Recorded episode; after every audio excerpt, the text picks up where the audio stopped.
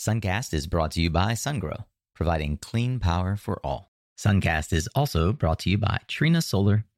When we used to go around to place solar systems or try and sell them, who did we talk to back then? We went to the facilities guy. We talked to the guy with 50 keys on his belt. We talked to the guy that bought the switchgear. We talked to the guys that ordered electricity or bought the electricity. That's how the early days happen. This is Suncast. In every battle, there's a front line. On that front line are warriors whose courage and actions shape the outcome of the battle. The world is currently engaged in a literal power struggle, a battle in global energy as it evolves from fossil fuels to renewable energy. Suncast is a conversation with solar warriors on the front lines, building the most noble and impactful companies of our time. We learn their secrets to personal and professional growth, market development, and industry insights. And now, join solar industry veteran, Latin America fanatic, and your host, Nico Johnson. Hey there, and welcome back to Suncast. And this is episode 40. Can't believe we're already on episode 40. Hey, I'm your host, Nico Johnson, and I'm so glad that you've chosen this episode to fill your ears, and I hope that it's a beautiful day wherever you are. I promise you will not be disappointed, so thank you for investing another hour here with us. This is a longish intro for a longer episode, so settle in for what I hope you'll agree is a fun and fact filled episode. Today, we're continuing what I've dubbed the Solar Pioneers series. But before we begin, I want to take a moment to clarify and to honor the work of several others in the industry. It's recently come to my attention that another friend and veteran in the industry, Mr. Jeff Spees, has been working on a similarly titled documentary highlighting the lives and experience of those who were truly pioneers of the U.S. residential PV market, beginning way back in the 60s and 70s, building some of the early businesses that really helped launch the solar PV as an industry. This is not that. I apologize in advance to Jeff for any misconception beforehand, as I chose to use the term pioneers primarily because the folks in this Suncast interview series have indeed been pioneers of business models and companies contributing to what might be called the modern solar PV growth era. Beginning around mid 1990s and into the 2000s, growing some of today's iconic businesses. Though, as we discovered last week with the inaugural episode, Many of these folks, too, have been in the solar business since the 80s and have been instrumental in helping our industry scale to become one of global importance and dominance. We are truly standing on the shoulders of giants, folks, and it would be nearly impossible to capture all the voices of all those who were visionaries and martyrs in lifting solar out of obscurity and into the mainstream. Thank you to all of you who have indeed been pioneers, whether you've been recognized or not. If you'd like to learn more about the Solar Pioneer Party that launched it all for Jeff Spees and sent him on a two year journey to document the stories of these early U.S. solar pioneers, check out solarpioneerparty.com. I'll also include a few links in the show notes for those who are interested. Back to today's episode. I first met today's guest back in 2009 when I was a young project developer in Northern California looking for financing solutions for our commercial customers. Corey Vaughn was leading the then fledgling Sun Edison's channel growth strategy and national accounts team. And from the moment I heard him speak, I knew he had some stories to share.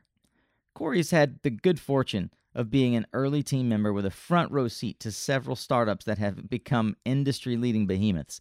And in today's episode, we get into detail about his early days in retail and his pivot to working on oil and gas and eventually solar a group of fellow pioneers who call themselves the Solar Cowboys, and how Corey became a part of that. Corey's thoughts on selling in the pre and post China era of low cost solar panels, being one of the first in and last out of Sun Edison, how Corey thinks about growing his sales teams and bringing in strategies from other industries, a revised version of Hot or Not, and really so, so much more.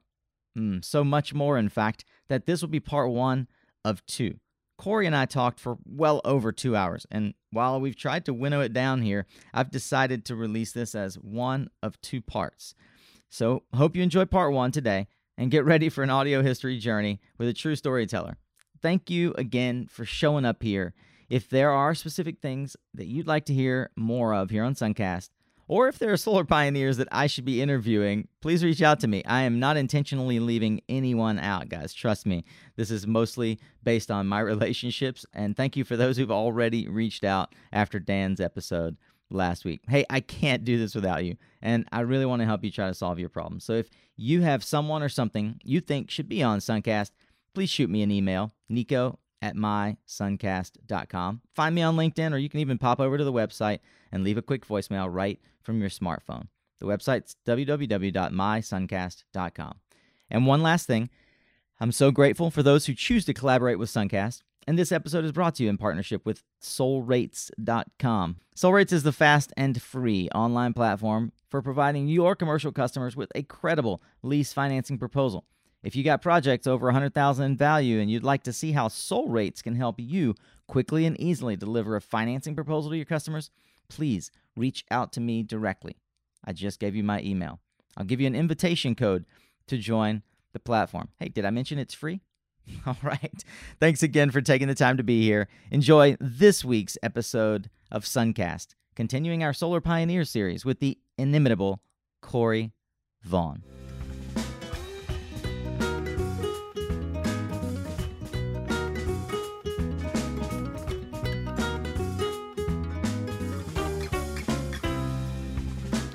Accomplished, innovative, performance focused. These are just a few of the adjectives that even begin to describe today's guest on Suncast. I first met Corey Vaughn way back in 2009 when I was at a little company in California called DRI Energy, and he was running the DG team. Hell, he must may have been running all of the teams at Sun Edison. We'll find out. And Corey was and still is a very magnetic personality. He's one of the most connected and well respected people that I know in the industry, in part because he's been a senior executive with a highly successful 25 plus year career in solar and oil and gas, involved in global sales planning, business development, organizational leadership, and landing some of the landmark contracts and sort of big time deals in the early U.S. solar market growth. We're going to talk about all that today. You know, Corey is truly one of our industry's movers and shakers and worthy of the title founding father. Corey, my friend, such an honor to have you on Suncast. Welcome to the show. Hey, thank you very much. And uh, founding father, we'll just say maybe the mayor for a while, okay? well, you've certainly had a hand in making some decisions, so we'll. Yeah, there there are some definitely founding fathers that we're associated with, but I did get that nickname for a long time at at least the CU shows. That's kind of the mayor, so um, it does take a little while to walk through the aisles and say hi to everybody. So it's, you're always kissing babies, man. That's so, right. well, actually, you know, we were talking a little bit earlier about Solar Cowboys. What is Solar Cowboys? Tell me about that. Interesting. You know, um, over the years when we first were dipping our toes into solar, um, there were a few key players that had already been in the business. Uh, the founder of Real Goods, mm. as an mm. example. Um, you know, there was uh, a couple distributorships that had been actually very, very small dealers that had uh, Sam Vanderhoof, had a Ron yeah. Kennedy there, and so forth. And um, dealers for manufacturers that wanted to sell into the market. De- dealers, well, really, there were only just a couple manufacturers at the time. Yeah, it was like very, Sharp. very low, very low watted modules. Mm-hmm. Um, the mm-hmm. technology was relatively new. We're talking like 1975. All... No, I'm kidding. It's like 1995, 96. This is this is probably the the late 80s, early 90s. Mm and um, it was all the folks that were working with Arco Solar. Oh, right, yeah, yeah. Arco Arco was the, the pioneer of really uh, getting the, the solar and and uh, getting the product out there. Mm-hmm. Not to mm-hmm. forget that you know polycrystalline had been invented by a company named Solarex, mm-hmm. which was on the East Coast. Yeah. And um, so when it kind of worked back into Solar Cowboys, um, as we kind of get into the, some of the stories and explanations of where these key individuals, uh, you know, fell together in my life, um, right about the time that SunEdison started, Sam Vanderhoof, mm-hmm. who was kind of the the ringleader, said, "Hey, I think we need an advisory board because at this point they'd all sold their businesses and had become very wealthy, right? Um, entrepreneurs, and they still were young and they wanted to still be involved. They still had the passion, and the spirit, so they started advising foreign companies now that wanted to come in and get some of the U.S. foothold and get involved. So um, he started this group called Solar Cowboys. and so Solar Cowboys is just primarily a worldwide leader in renewable energy consulting. The services include the offerings of comprehensive photovoltaic and renewable energy consulting for commercial, utility, and residential projects. But what's interesting about it is the fact that they really have the experience, and so a lot of the foreign companies would utilize them to use them for their connections and their knowledge. Yeah. Yeah, it's funny. I mean, I've looked at. Uh, I mean, I know all these guys, and I've looked at your uh, your LinkedIn, and it's one. Everyone talks about the old times back in the days and the Solar Cowboys, but you know, some may look at your LinkedIn and think, "What is the?" There's an actual group called Solar Cowboys. That's hilarious. But, it's uh, interesting, and when you try and find it on on the web, you know, it's S O L A R B O Y Z mm. dot com. Yeah. And um, and they really do consulting. They they really work together. And as we come in, everything you need to, just in general consulting as well as you know CRV consulting, my company. Well, you didn't start with Solar Cowboys. You didn't even start with Sun Edison. In fact, you didn't even start with British Petroleum. As uh, as anyone who looks at your LinkedIn will see that you were uh, an accomplished team member there. You started way back in retail, and I have a question that will help us understand about your time in the early days in retail. Uh, as best I recall, it was Costco. I'd love to know what was the catalyst for you leaving that first sort of big job, and how did you know it was time to move on?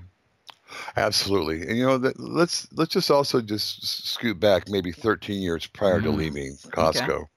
Just just out of college, um, a land attorney that was associated with my father said, "Hey, there's this um, restaurant supply company with a guy that used to own this big retail company who's going to need some land in Mesa, Arizona, where I was from. And he's bringing uh, his second and third location and fourth location is Arizona. And uh, right now he's in an airplane hangar in San Diego. His name's Robert Price. And um, this place is called the Price Club.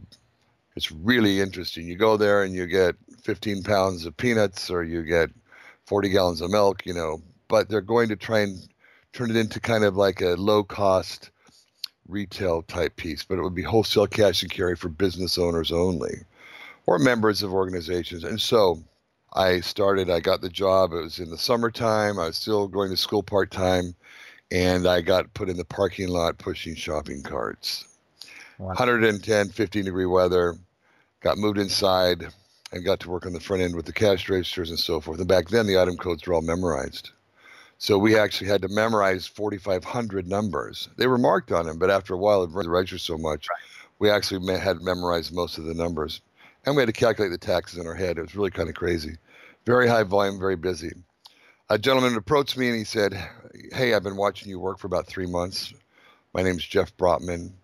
I found a company named AK Software. I've got a new thing called Starbucks rolling around with some other buddies, and I'm from Seattle, and we're going to start a new company called Costco.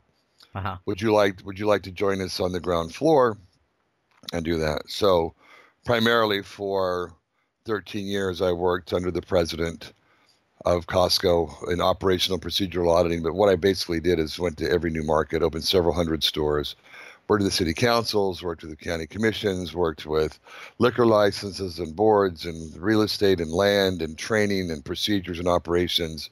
And so I did that. Then obviously Robert was very upset that we left, and um, there was a hostile takeover about ten years later, and we bought Mothership. But it was it was placed as a merger of equals, but it's really a takeover. And then we took Price Club back, and I was on the merger and integration team, and I got to go to all those Price Clubs and convert them to Costco's. Now the catalyst of leaving. Amazing. Wait, wait, wait. Before you get go to the catalyst yeah. of leaving, that's an amazing story. I had no idea that was coming. Um, I mean, I'm just literally I'm looking at the Costco Wikipedia right now for those who might think, oh, this is uh, this is Corey making up some more of his dinner time banter. Uh, the, the, guy is like uh, he's literally it's as though he's reading off the Wikipedia page, and I'm watching him, so I know he's not. This is amazing, an amazing story.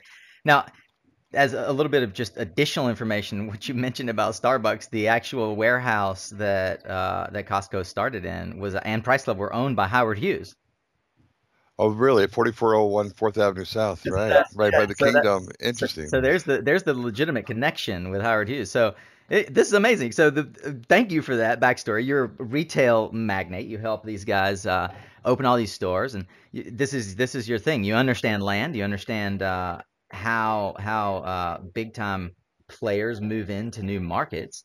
Well, that was that was the thing, Nico. Was that um, I was a young 22, 23 year old side by side with these icons in the retail industry. These guys had all run FedMart and these huge operations and change, and they they put me with them and I was on steel racks putting racking up with them. I was learning how to negotiate concrete contracts for the floors or you know how to go in and and so forth. And all the learning process came through.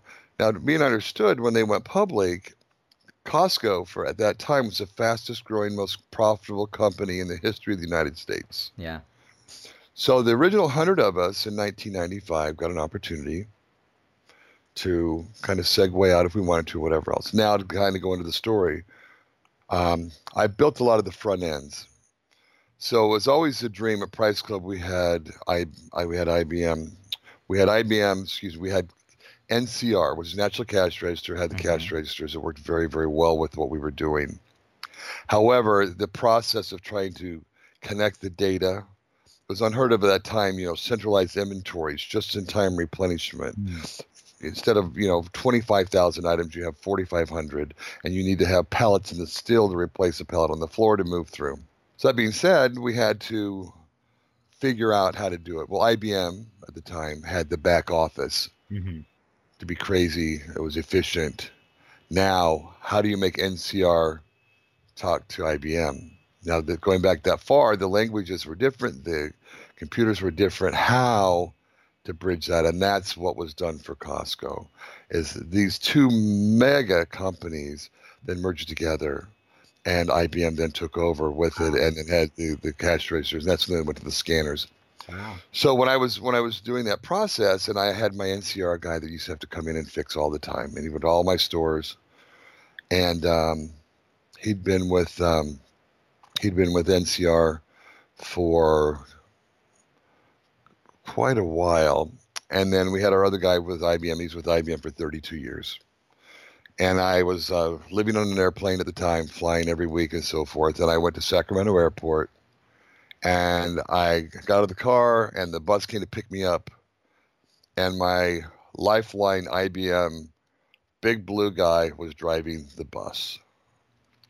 He was almost 60 years old, and he'd only worked one job the last 32 years, and there he was.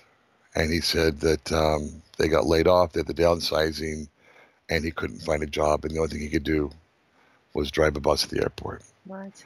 And what I learned at that moment in time is diversification. Mm. So when I thought to myself, I can be in retail, I can have this specialized industry, which there's really nothing like the wholesale cash and carry industry. Mm. There's Costco now, there's Sam's Club, BJ's, but all the other ones have come and gone. Yeah. That's a very narrow funnel and I wanted to make sure that I had the opportunity. So, in my staffing of the stores, I worked a lot with the Private Industry Council, and uh, the gal that I worked with um, that was shutting down all the the naval air bases and stations and so forth throughout California, and I, when I went on to work with them a lot, she was leaving. I said, "Where, where are you going? Where are you going?" And she said, "I'm going to go do this um, BP thing." this solar thing. They like the like the sun shines on this glass, and next thing you know, it makes like power, and um, they need a head of HR. Mm-hmm. So I, I, dude, I want to go. I want to go. So they set up a, a, meeting with the president for me of um, BP America, and they interviewed me, and uh, he was like, um, so, do you have any sales experience? And I was like, Well, you know, I've been trying to sell a concept in the company for the last 13 years and new markets and so forth. I, I don't really, but um, you know, he said, "Well, what are your aspirations?" And I said, "I want your job." And it blew his hair back, and he didn't really know how to handle that one. So they hired me, and um, they hired you as the head of sales, or what? They hired me as a sales administrator because they had already hired the head of sales, right. so I was employee number two. Yeah, and um, we didn't even know what solar was. I remember them sitting down, one of the, the solar guy that was hired to do the sales, and and drawing on a napkin DC power, current, watts, you know, what all the things were. I had no idea what a solar panel was. And so that was uh, that was the switch over why I left the industry was because I did not want to only have skills in one industry and of that industry a a, a very small piece. Mm. Retail's ginormous and huge. Yeah. But you know, Nico, for 13 years, I never had a holiday off. I never had a weekend off. You work nights, you work weekends. You get your vacations in February, the slow time. You're already stocking for Christmas in August. Mm. You know, there's just, it's just a really grueling, you know. So primarily solar is what we're looking at, but it was a very fascinating story and, and then how, and how they grew that. Yeah. We're going to talk. Uh, I mean, I, we probably go well over the normal allotted time because you have so many wonderful stories, and there's a lot to unpack with uh, with your career. I never do this, but I want to drill down to more of a philosophical question here. You've watched the rise of the solar industry. Uh, in many ways, the solar industry you jumped in at the same time as sort of the the wholesale uh, the wholesale industry, wholesale goods industry that you did with Costco. What would you say to the 33 year old who has been in the solar industry for the last 10 years and is feeling a bit of that like maybe he's not diversified. Maybe all he's ever done out of college is solar. Uh, i haven't thought about this in a while but what would you as, as, as i'm going to say a, a, a, founding father someone who's been in the industry long enough to have seen you know multiple industries rise and fall. I'm not in any way projecting that the solar industry is but on the heels of what you just described of your experience with Costco, what might be your advice to that 35 year old, 33 year old? Well, I think the advice would be diversification within the industry. Mm-hmm. You know, don't just sit there and be a an expert in, you know, telemetry or off-grid solar or whatever. You know, I would definitely learn your residential, I would learn some, you know, some possibilities of maybe some small commercial. I'd maybe even look at some utility bits. Really well diversified because companies come and go. Yeah. And new management brings in new brooms and they sweep clean every time. And sometimes people reorg, they fall out. There's been a lot of business closures in, in this industry, as you know. Yeah. And it was, remember, incentive driven. And so, you know, we always needed this business to stand alone on its own without incentives. Mm-hmm. Every time the, the investment tax credit would run out, or that was going to go on the wayside, or an incentive from utility ended, there was fluctuations, and people kind of came and gone. If you look at the the history of solar, you know, so Costco when I started there was in the in the early '80s. When I started in solar was in the mid '90s. Well, prior to that, primarily the only people that were really, really doing solar were the telemetry, cathodic protection, the oil and gas industry. Mm-hmm. You know, to do that. What's a railway? Cathodic protection? I don't know that. Cathodic protection, um, the oil pipelines, the gas pipelines, the different ah. things that run through um, corrode, especially uh, they need to have electrical charges on them to keep the corrosion from going. So along all these pipelines, you would have basically DC solar panels that would go through there with a device that would, Providing. you know, would provide current to to keep the the the um, pieces down. The other part of the solar was battery charging batteries for railway station signs or the lights that go along buoys out in the water. How did those remain lit? Right. Yeah, it was very um, remote applications. Well, off grid was the the bigger pieces. Right. Know, I mean, that's how David Katz made his business, right? It was all off grid well, David made his business, yeah, and primarily, is, and you know, we we're right now currently putting out a, a history of the solar business of kind of like the the the solar cowboys, the the originals, and um, should be out soon. But uh, the originals, and primarily most of the off grid was for the folks in California growing marijuana, believe it or not. I believe it. Yep. You know, to run the drip systems and so forth. People will think, oh, they ran the lights. No, they actually ran the drip systems to get the water to the plants, you know, and so forth. But um, it was a, a good business, and that's how we really got started. But now to answer the question about diversification, I've seen waves of people come in and out.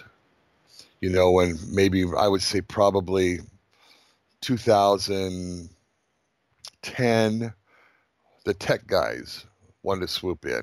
Right, I remember. You know, from Silicon Valley. and Anybody who's been else. selling software or yeah. Boy, they could sell solar, and guess what? They all churned and burned, and they left because the eight or ten month period it takes to put a solar system for a big commercial system, you know, Mhm. getting everything's needed and so forth. Oh, and by the way, there's not a, a 60% margin on, on that system. There might be a single digit. So the money, well, I think the money wasn't, you know, the, the, the guys that sold licenses and seats for software and so forth made tons of money, especially here in the Bay Area. if you sold a million dollars worth of software, you were making, or if you sold ten million dollars in software, you were making a million Right. dollars in commission. Exactly, exactly. If you sell ten million solar, you're making ten thousand. exactly.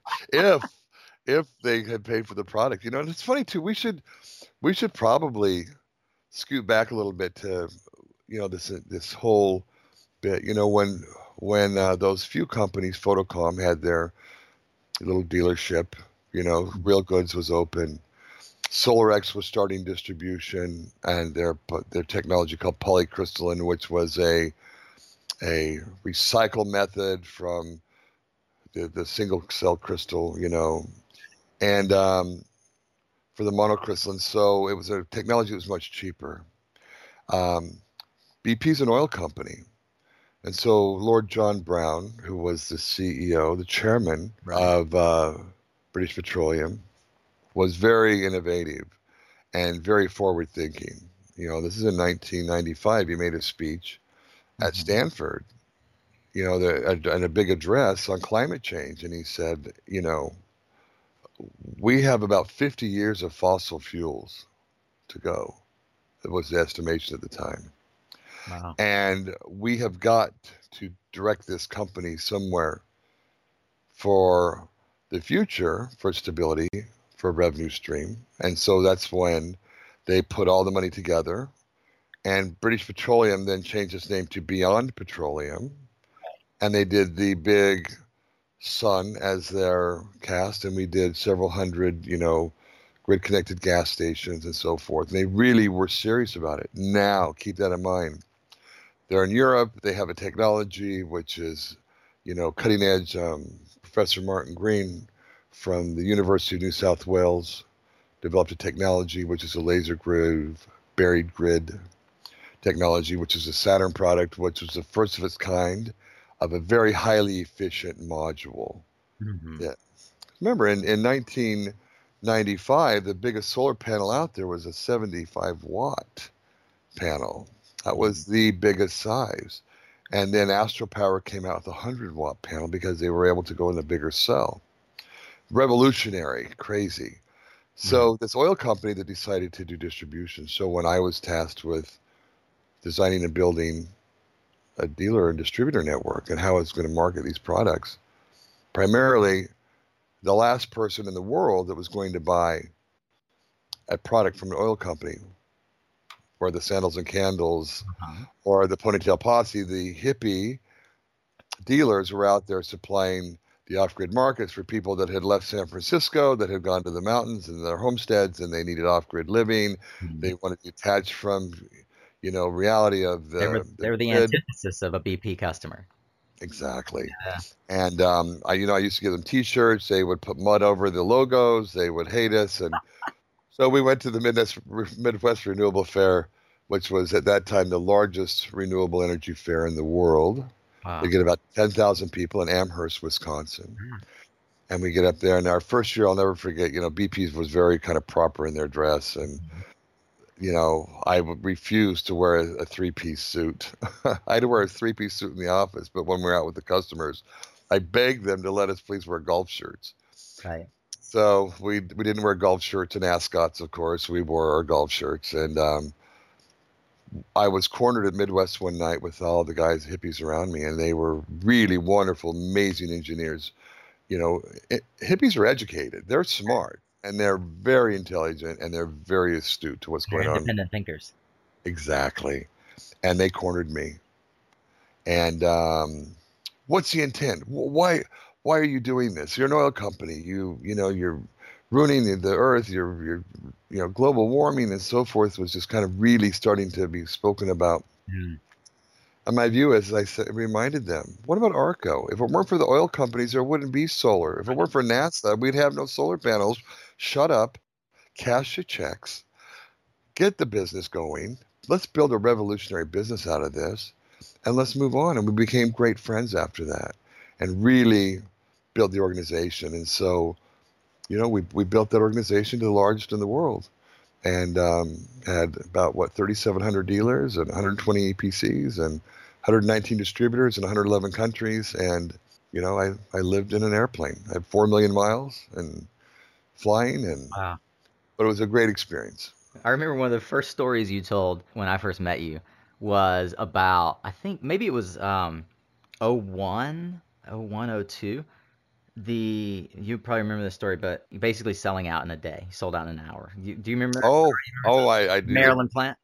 Yeah, here's the funny part. So I had to somehow figure out how to create a strategy to appeal to these expert dealers that had been actually doing the business because the wave moving forward was grid connected energy. That was just the huge thing going on in Europe. Right, But remember, the, the current in Europe is different than ours right. they don't have to have the same inverters. They can primarily use a solar panel and it just can run right into the system, right? You don't have to have step down transformers and so forth to to to do that. And so we hired a grant writer and um, helped us write a grant for a solar program to design a home system. Mhm. And so to do this, I found out who all the key players were in the business. Richard Perez, who was the founder and editor of Home Power Magazine. Mhm. You know, David Katz, who was with the original dealer. Sam Vanderhoof, was, who was with Trace Engineering. Right. You know, I got about 20 people around this table in Fairfield, Arizona at the factory. Fairfield, excuse me, California at the factory. And had a design review team. So everybody there was part of the design of this new system that they would actually be promoting and selling and doing it. Crowd, We learned crowdsourced system. Exactly. And what's what's amazing about it, we learned things like, you know what? Those hubs are crazy. We can't get our wrenches in there. You need to find this out. US wire, you're using a European spec part there on this US product. Hmm. You know, it was crazy. So we learned a lot of different things and built this relationship. Now this is a funny story. So I'm I'm I'm taking this bus load of people to Napa. British Petroleum was there, and um, Solarex was our big competitor. They had the polycrystalline, and we had very expensive mono.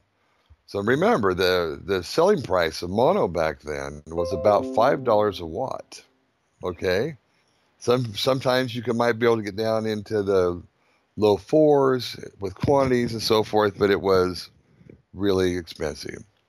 And then Solarex could sell their stuff in the three range, the three dollar and ninety cent range. And so we always have to explain how much better our product was and so forth and so forth. And so we're on our way over to Napa one night and and we were just carrying on and the bus was crazy and everybody just slamming Solarex, you know, just slamming it. So I got on the, the microphone and I said, Don't knock the competition because you never know who you'll own tomorrow Yeah, because BP was just a huge. They were actually larger than Walmart at the time. right. You know, the lar- largest company in the, United- in the world actually. And so um, the next morning in the design review, the fax machine ran, and we got a memo that British Petroleum had just purchased Amoco. No way. Amoco owned Solarex with Enron. Yep. So so we negotiated the deal and we bought the other half of Enron out before they went down, and we bought Solarex outright. And then I was tasked with managing BP Solarex. I had to manage these two separate organizations for a couple years and then merge them together, nice and so forth. So now there was a huge shortage of modules worldwide. Germany was going crazy. They were consuming every piece. Now, most of the companies took advantage of the higher prices over there hmm and they sold out and they just basically screwed the US customers, left them. High and dry. they built these businesses high and dry they had nothing. I i didn't.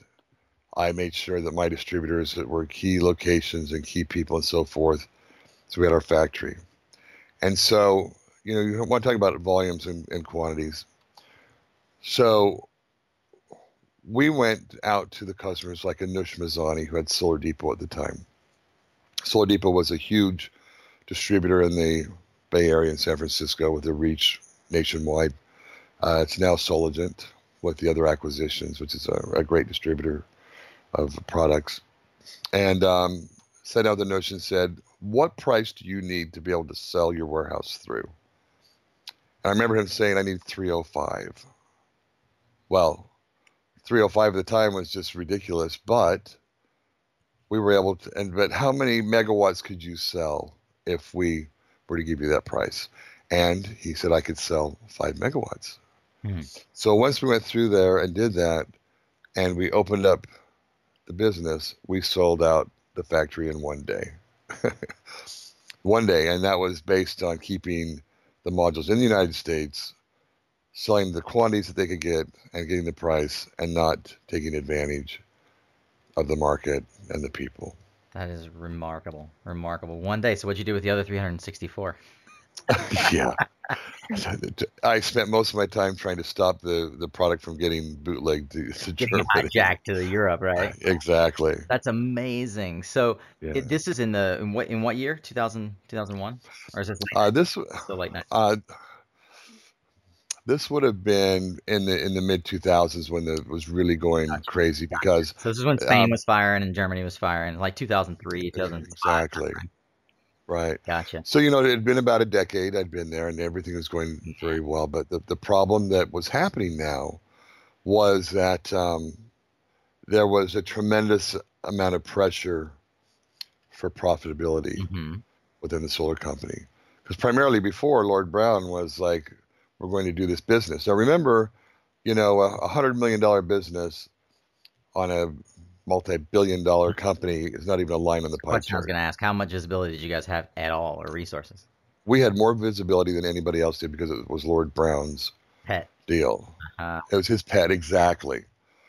And so there was a, a unfortunate uh, removal of him from office, Mhm. and uh, the new guys came in. There was that little oil spill going down down in uh, little thing. the the Gulf. Yeah, that, that caused some issues. But 1906. Bad year. kind of prior prior to that, I had this um, guy there at uh, Sunet, excuse me, at um, BP Solar, who worked in our business development department. Little analyst. And actually, he was a business development guy. He was very, very bright. He's from Illinois, Yeah. and his name is Jigar Shah. The Jigar Shah. The Jigar Shah. No the way. Jigar Shah. Yep.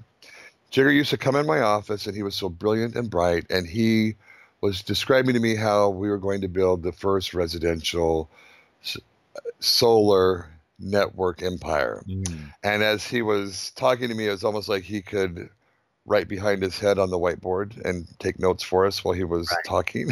it was just like you, you just wanted to get him out of your office because you just knew there was no way to pay for this, whatever else. And uh, Jigar supported us. And uh, the, with the current president of uh, BP Japan, Hmm. uh, Mr. Possels, um, honest to goodness, built the largest piece of the residential program and built some really huge installers throughout California. Uh, some of them were selling a thousand systems a year, which is unheard of. Wow. Back when the when the incentives were about twelve dollars a watt, ten dollars a watt. It. So it's kind of crazy. Test jet programs. Yeah. The the CSI, yeah, The- Well, pre and uh, the CSI. exactly. And so what's interesting, you know, with the California Solar Initiative, you know, they kind of just gave you the rebates. Mm. And then there was kind of some stuff went on with that. Then we went into the performance based index, which is a PBI, which is what went through on that. So Jigar um, helped me build this organization. He's doing really well. But he and this guy named um, Brian Robertson Mhm. participated in the um, Harvard Business Review had a kind of like a contest, kind of a business plan writing. And Jigar was still in college at the time. Was he still in grad school? No, he was he was no he was he was done. He was working for BP. Wow. was kind of doing this stuff, and uh, from what I understand, and um, kind of won this concept of, of taking a power purchase agreement. Remember, there was no traction at the time in in PPAs. There didn't exist in, in anything besides you know the older times of oil and gas. But Right. figuring out a way to take an investor to bring into an end user to buy this multi-million dollar system and have the end user buy the power, but the proceeds go to the investor. The investor gets the tax credits, Remarkable. and then it gets bought, purchased back by the integrator, which is us, Sun Edison.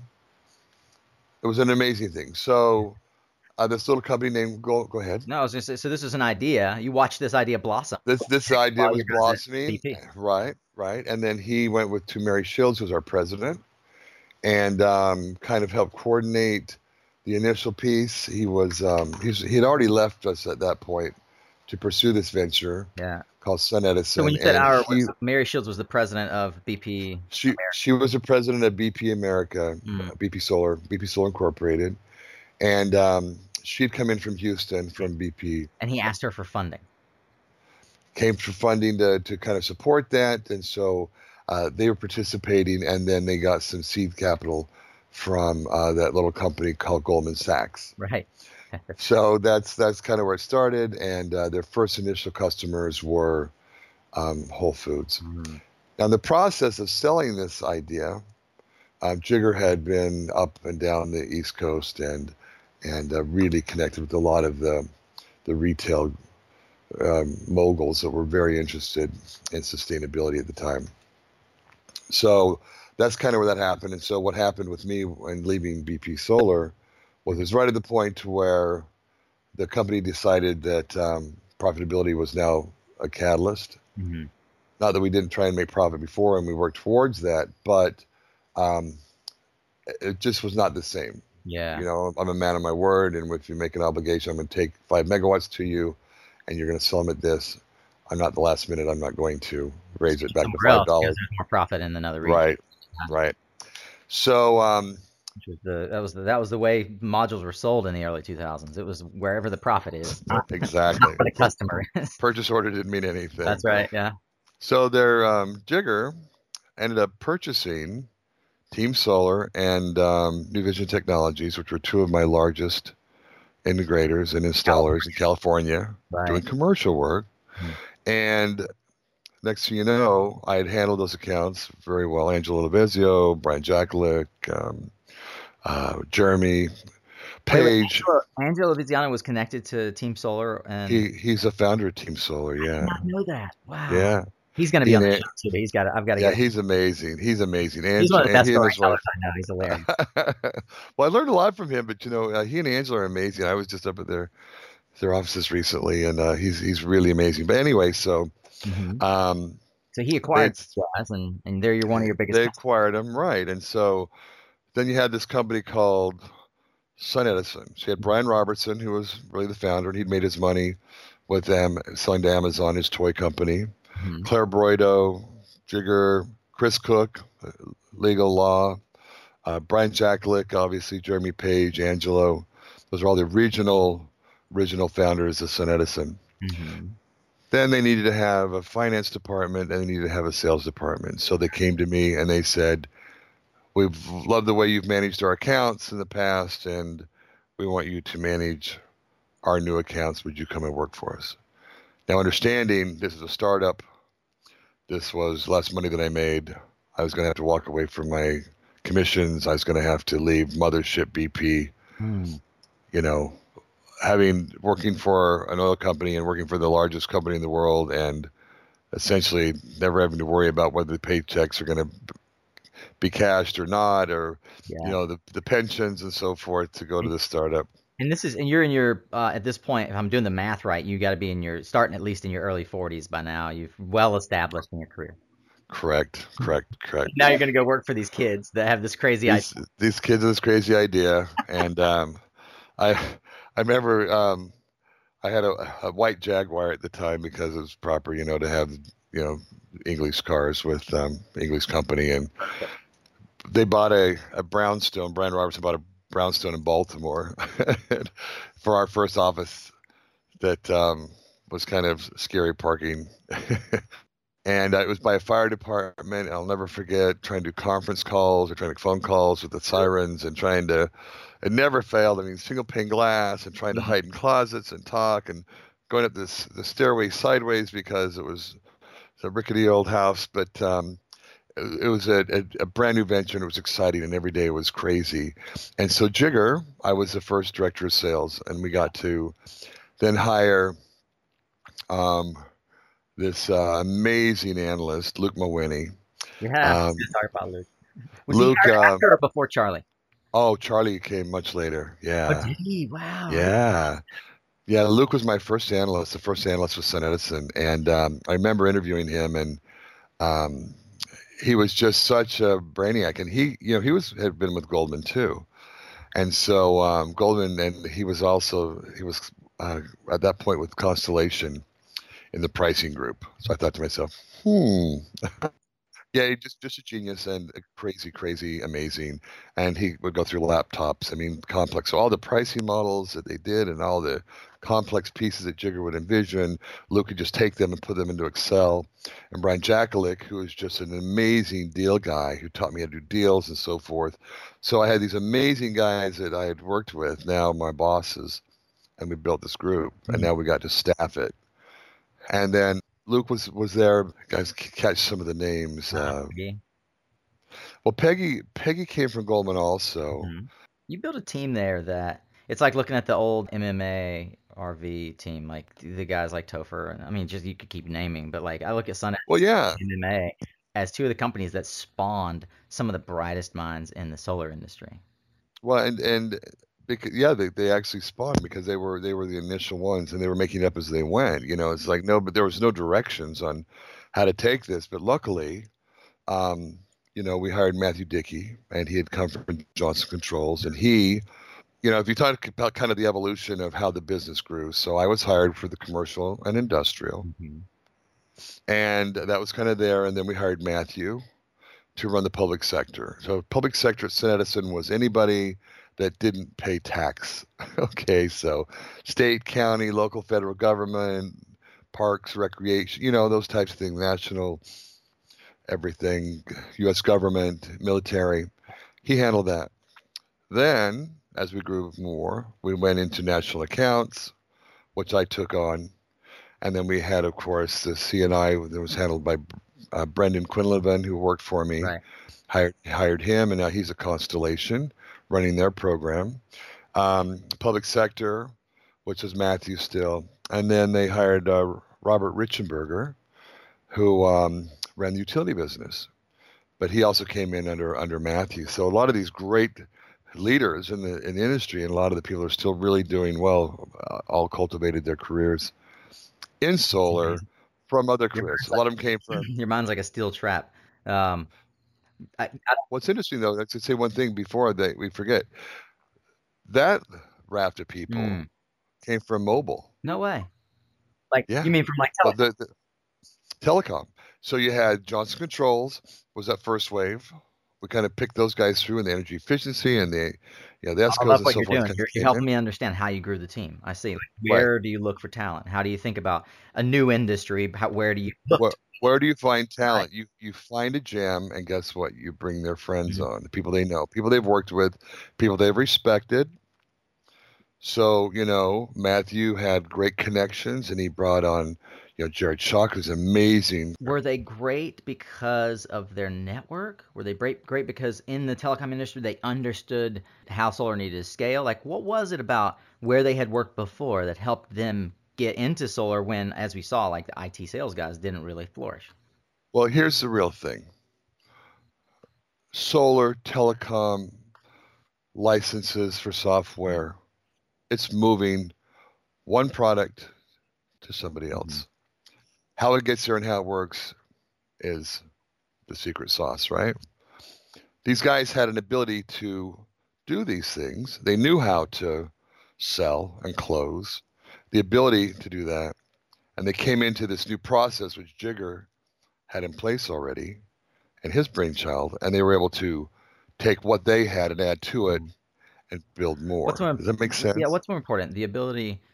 I'm trying to parse here. What's more important? The ability to understand how the technology works and to be able to convey that to a customer, or the ability to find a customer and close the contract no matter what the technology? Well, here's how it kind of rolled out. Mm-hmm. Um, technology is not my forte, nor is it most other people other people's forte that are in the selling side. Mm-hmm. However, a lot of the sales folks that came in were, you know, engineers and so forth, electrical engineers. Um, many, many times, engineers and salespeople don't see eye to eye, simply because, you know, the joke always was is that we we sell whatever we say comes out of our mouth, and the engineers are plagued with the task of trying make to it happen. make it happen. they see black, they see white, they see square corners, and we see beveled edges. We see gray, we see off white. You know, we see shadows, and so we had to develop this new thing called a sales engineer, which was a hybrid, because i'd learned in taking just staunch engineers because they would be overly direct with sometimes with customers and say there's just no possibility this will ever pencil right, or right.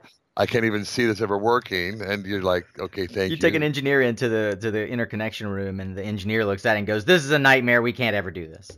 No, trust me. I took one of the big ski resorts in California. The very, very beginning was very interested in in uh, going solar, and so I had this big meeting at the factory and brought them in and showed them how the modules were made and whatever else. And they, I mean, basically had an open checkbook. And so we we were just amazed at this this process. And then I brought in my engineer to kind of explain the technical side, and he sat down to their president and said, you know, I I've penciled this every way but Sunday. I just don't see how this will ever be cost effective.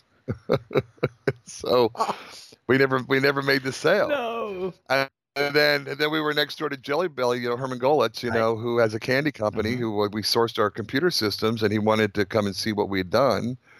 And um, so I sat down with him and so forth in this group around and said, um, so Herman, what's your what's your IT budget? And he said, Corey, I sell sugar for $32 a pound. I don't have a budget. so it just kind of gives you the idea. You know, solar, we were always under the gun. You know, how do we make this work? We are always expensive and so forth. But uh, um, I love it. That's amazing. You have such a canon of stories. I would love to understand. I've, I've got a lot more that I think we could touch on. Early days in Sun Edison, you got the world. You, the world is your oyster in terms of markets. How did you prioritize how to oh my god how to strategize your team? Who goes where? What markets you penetrate first? I mean you guys were the first to get right macy's and and whole foods and some of these big deals. How do you know? What was interesting though is that um, luckily we had this amazing spokesperson Jigar who had kind of blazed a trail with amazing possibilities of doing things and so forth and he was able to really help me meet who was interested and who wasn't, and he taught me where to go and where to meet those people. And that's kind of the, you know, the secret sauce, you know, of of how to meet these folks and where they are. But now move back to that time. Global warming was just becoming interesting, and progressive companies were trying to differentiate themselves from the others. Right. So you had early adopters like Patagonia, mm-hmm. who put thermal in and some solar, whether it made sense or not. Remember, you couldn't connect to the grid then. Right. So they put in UPS systems. Mm. How many times a year does your power go out? Right.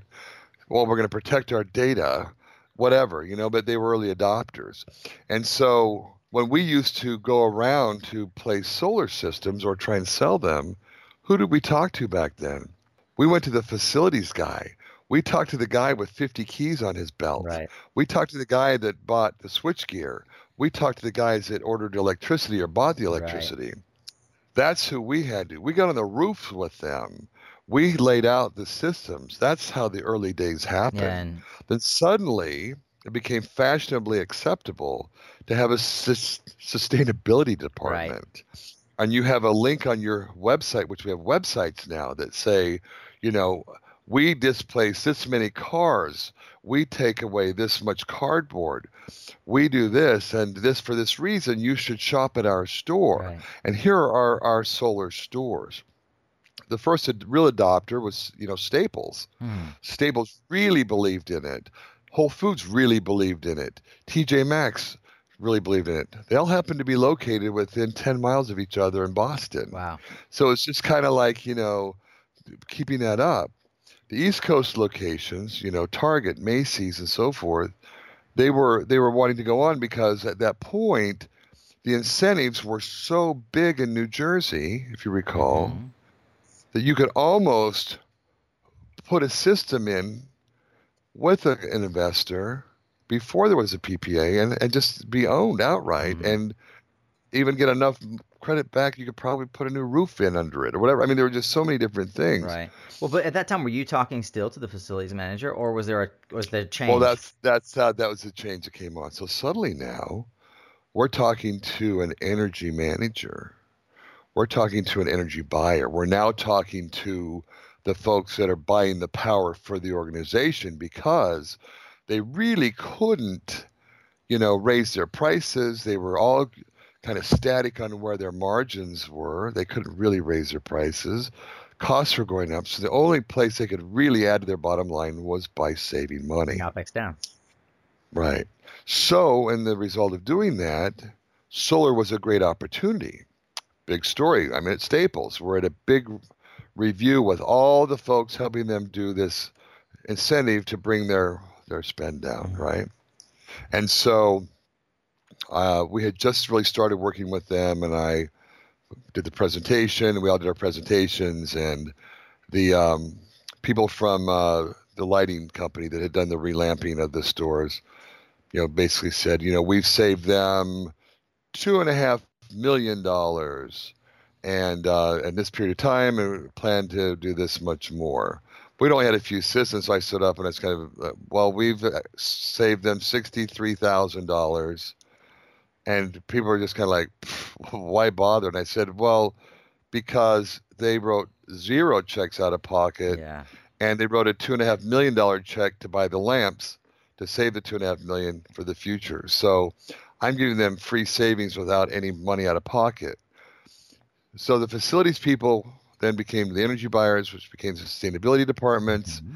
and we were negotiated with those. And then it was a contest among peers of retailers who was going to have the biggest and the best solar program and so forth. And so that's kind of where my claim to fame came is that I made the largest sale of solar in the world at the time. Um, I did the whole state of California, uh, Kohl's, over 100 stores. Kohl's. 75, 75 megawatts at the time, and that was a half a billion dollar sale. Yeah. And um, that was one of maybe 350 we did with them, you know, or the contracts that done with them. So um, that's, that's how the business grew, and what it, how, how it evolved, as an example, mm-hmm. as it as it evolved, uh, we weren't anymore in the at the end just negotiating you know you're talking about some of the pivotal things that happened you know some of the secret sauce or how you you did to figure out how, you know. So to get the whole deal with Kohl's, instead of doing 100 stores and 100 different power rates, we took all those power rates for the whole state. We took all the fees associated. We took all the costs of the systems. Then we averaged them out. And then we gave them a flat rate for power for the whole state, regardless of the utility, where it was, and whatever else. It was unheard of at the time revolutionary and yeah. zero out of pocket. You hacked the system. You just said, guys, I know you don't want to hear that you've got a PPA of 12 cents in Fairfield and 13 cents in, in right. Redmond. You want a different. Right. So that was an amazing concept. And that's the, the PBI, the performance based incentive, was just in the infancy. It hadn't started yet. Mm-hmm. So we kept this sale a complete secret. We got all the applications filled out because there was 39 cent, there was 37, 35, progressionary because Yeah, remember that's how it we're stepped down. That's right. we're supposed to get the step down so eventually we could get to the lowest cost of power and eventually there'd be enough volume that the, the solar would become cost effective and the incentives would eventually go away Right. we secretly went in there that opening day and i took the first 39 cent thing with the largest sale ever i just swamped them Wow. orders and that's what we always did with uh, everything we just kept it secret and we went in and just flooded the contracts and and took the incentives and that was kind of how Sunedison, you know worked and so yeah. forth remember Sunedison in the beginning was an epc Right. That's right. That's why you bought New Vision Team Solar. exactly that they did the installs and they were very good and very effective at it it wasn't until kind of the you know the, the ramping down and so forth and Mm-hmm. and remember sometimes incentives come and go Mm-hmm. so when they halted the program right you have Yeah, all when it stepped down from 34 to like 18. and right then you know and, and all the you know the, the the tax credits went away or this happened or that happened or even the in between the csi and the mbi um, or the P- pbi um, you had to have journeyman electricians sitting on hand and next thing you know you're flying them to new jersey you're flying them here or there you have a 100 trucks expensive. it was it was a the biggest the biggest joke was the best way to make 50 million dollars in the solar industry was to start with 100 million Mm, at the time Yeah. You yeah. know, the companies with deep pockets kind of do this and then kind of working through it Amazing. but um, it's the early days do you do you recall when you realized that your team was dominating? um you know it's really funny um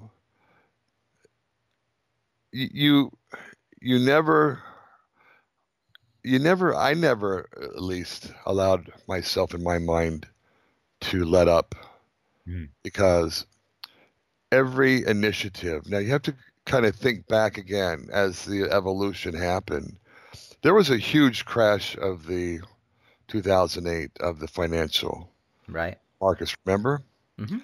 and two of the big big banks that were committed to fund a lot of product projects for Sun Edison backed out and left them hanging with about a hundred million dollars worth of systems that were completed with no funding as well as the big you know 30 60 million dollar projects in Spain that the government just never paid on or didn't pay for a long time whatever else and left this vibrant budding company almost in financial ruins. I can remember at, at Christmas time thinking, were we going to survive? You know, can we make it?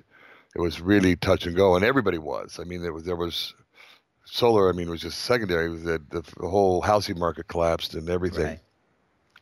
And then this um, Lifeline came along, MEMC, and Ahmad Chatila came in and acquired, you know, Sun Edison. And uh, that's when they decided at that point, okay, we're going to close down the construction side. It's just too much overhead. Right. This is opportunity. We're going to do sales and marketing, but we're now going to buy you guys because, you know, in the silicon business, silicon is made into two things one, a semiconductor or a solar cell. Right.